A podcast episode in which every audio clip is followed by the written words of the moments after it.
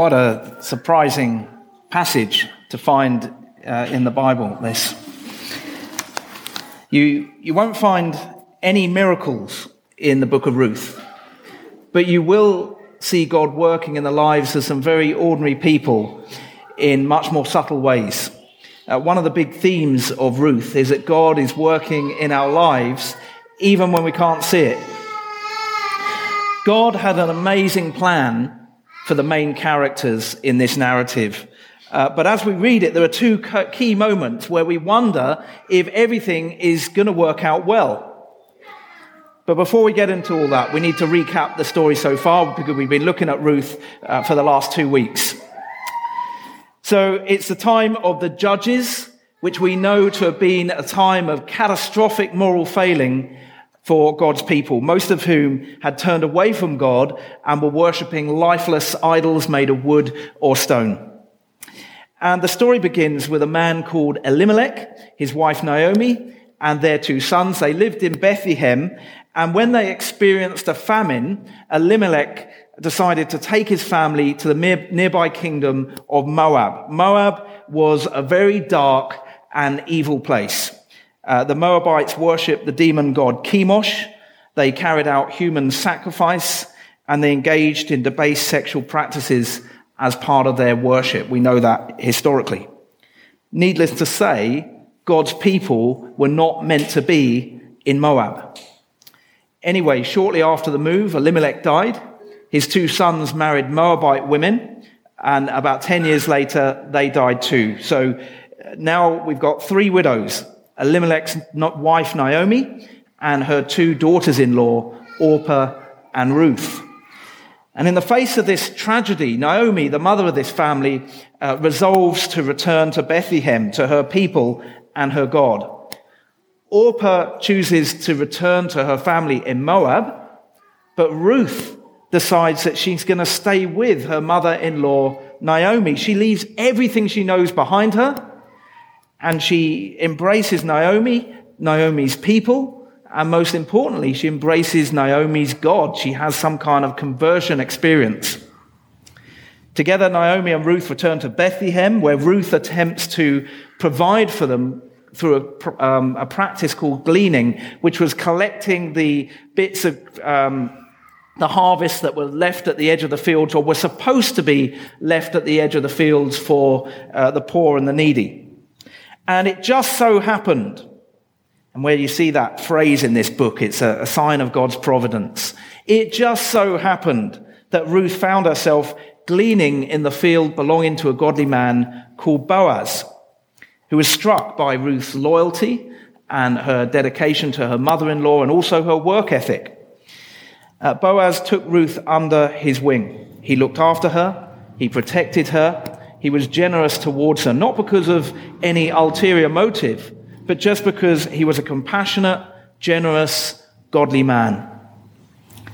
And it just so happened that Boaz was Ruth's guardian redeemer. Guardian redeemer. In Hebrew culture, if a man died leaving land, uh, a widow, children, then a close male relative would have the responsibility of buying the land, uh, marrying the widow, raising the children. It was a way of keeping the land in the family, and it made sure that the widow and her children, if there were any, weren't left destitute. Now, looking at this through a modern lens, we instinctively say that's terrible.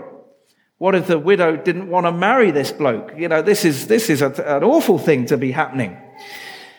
But you know, I reckon someone from that culture would have a thing or two to say about the way that we do relationships in 21st century Australia. Imagine if they had to sit through an episode of Love Island or Married at First Sight. They'd think we're nuts. So we have to take account of the, the cultural differences. Anyway, we can see God's hand of providence on all this. God is working out his purposes. Remember, uh, and Naomi uh, remembering that she's lost um, a husband and two sons. She was bitter. She was broken. She was angry with God. But now she begins to be more hopeful. She actually gets quite excited because she realizes, well, maybe Boaz is the means by which they can be lifted out of this desperate situation that they're in. However, The harvest will soon be over.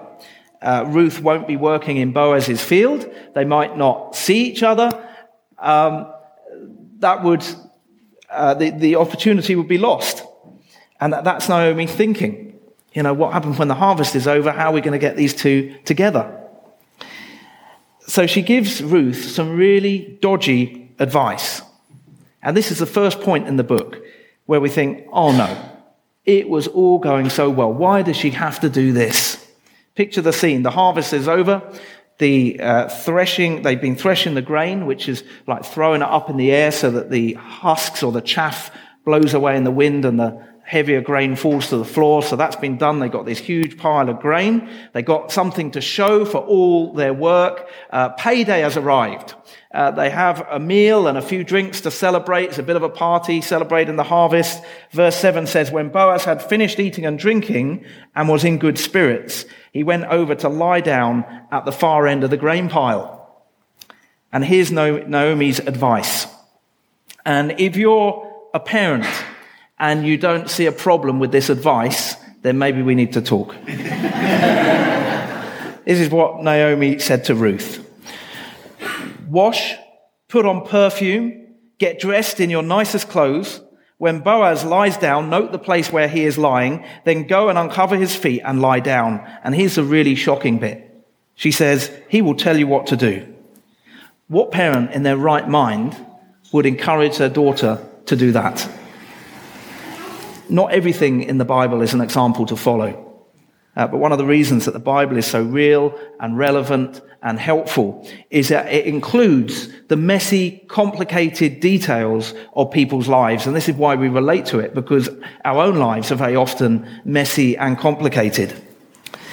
Some commentators suggest that Naomi's advice demonstrates her complete trust in God. And whilst I take that on board, I think whichever way you cut it, this is not a good idea.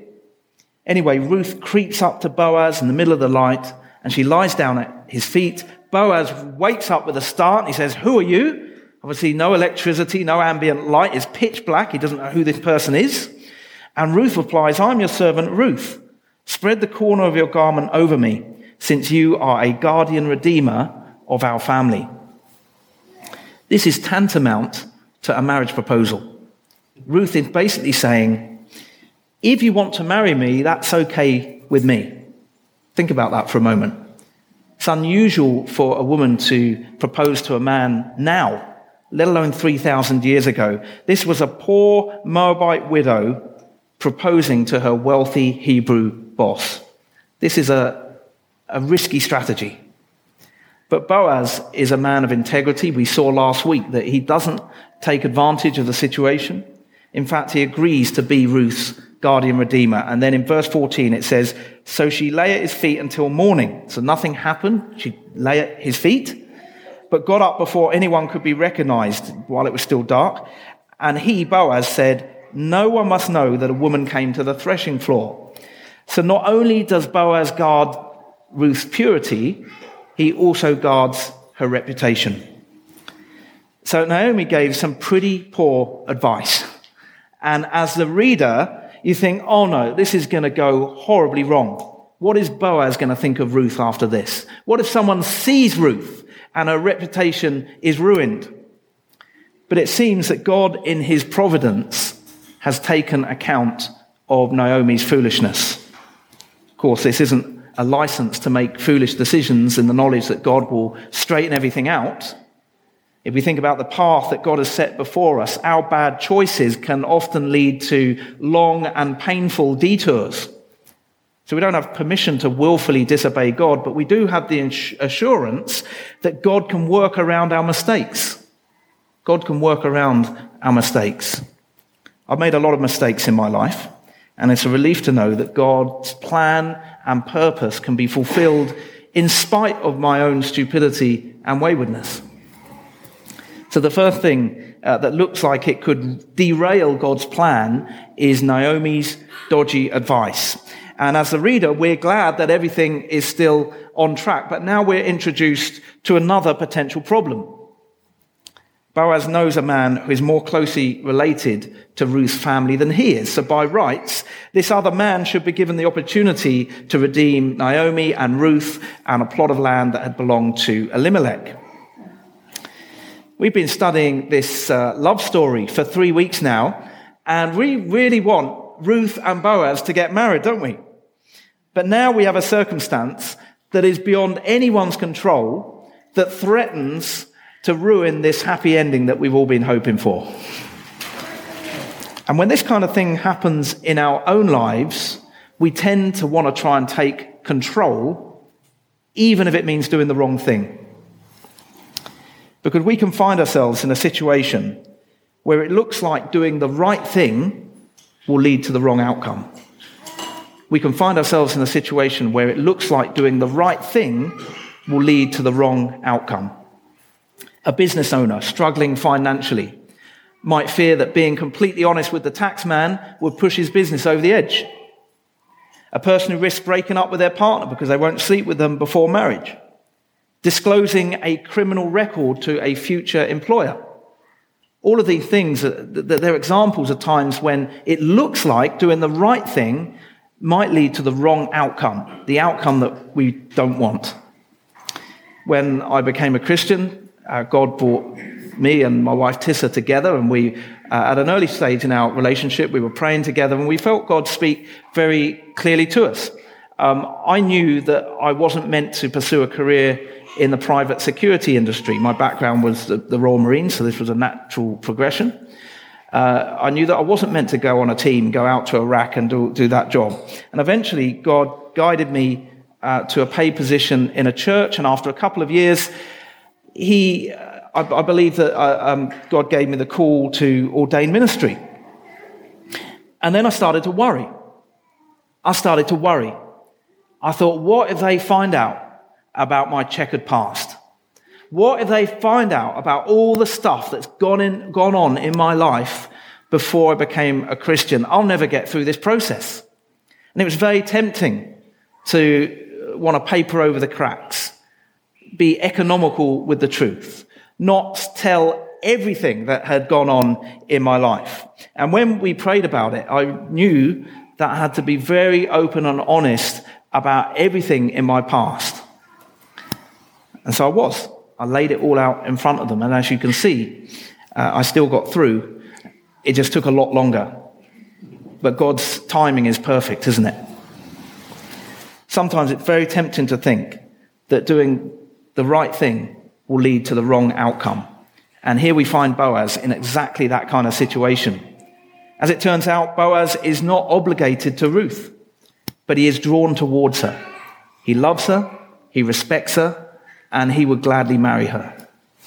But there's someone standing in the way, a close relative who has a legal right as a guardian redeemer.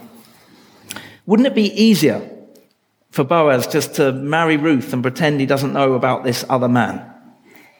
Well, maybe, but it wouldn't be right, and it could easily backfire. So Boaz risks everything by doing the right thing. He seeks out this other relative and he makes him aware of the situation. As it turns out, this other guardian redeemer, uh, by the way, he's not even given a name. The best translation that we have from the Hebrew is probably something like Mr. So and so or Mr. What's His Face. Um, he, he is happy to purchase the land, but when he finds out that he'll also have to marry Ruth, he backs out. He doesn't want to know. Uh, Ruth is a Moabite. A Moabite, remember, the Moabites were despised. And if he were to have a child with her, then that child would stand to inherit his estate. He won't risk it. He won't risk his estate falling into the hands of a Moabite.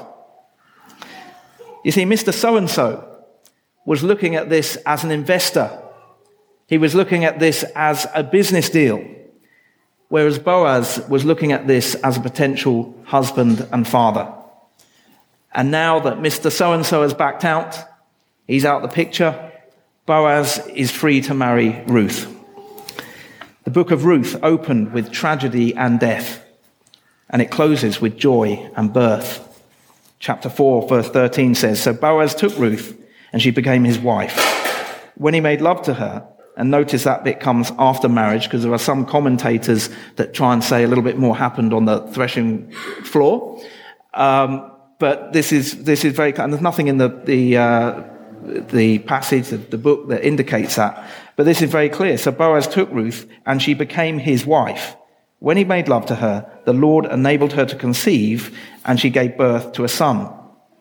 So not only are the fortunes of Naomi and Ruth reversed, but Ruth's son Obed, Obed, sorry, was to become the grandfather of King David and a direct descendant of Jesus. And on this first day of Advent, we're looking forward to celebrating the birth of Jesus. So, at this very dark time in Israel's history, when it looked like everyone in Israel had turned their backs on God, we get this glimmer of hope. God's purposes are being fulfilled through three very ordinary people, including a bitter elderly widow, a recently converted Moabite woman, and a wealthy Hebrew landowner with a big heart.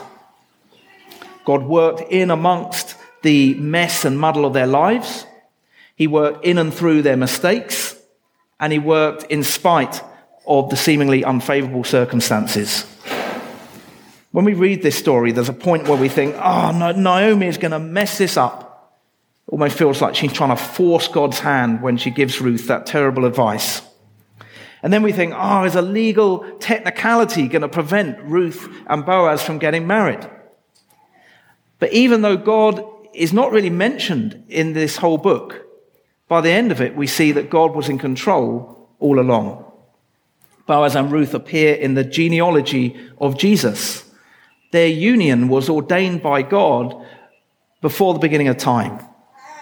God has a plan and a purpose for the whole of creation, and it cannot be derailed. And sometimes we look at our own lives, we look at our mistakes and our brokenness, and we think, can God really do anything with this?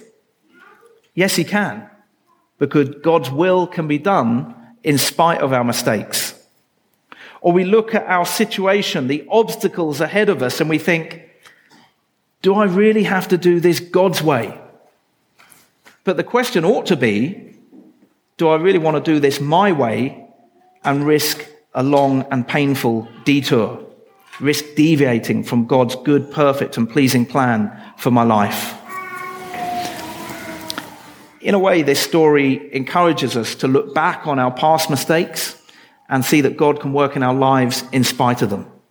Encourages us to look forward to our potential future mistakes and hopefully not make them. And recognize that God is at work in amongst all of that. We also see that God is providentially working in our lives even when we don't realize it. Long before we realize it. Today we're baptizing Jared Peterson. We know that God has a plan and a purpose for his life. It's no coincidence that Mangus and Astrolita got together. It's no coincidence that they came to Australia. And as you've heard from them, it's no coincidence that they came to this church. And it's no coincidence that they love the Lord and they want to have their son baptized. And it's no coincidence that you are the people promising to support them as they raise uh, Jared and Peyton in the church. Let's pray.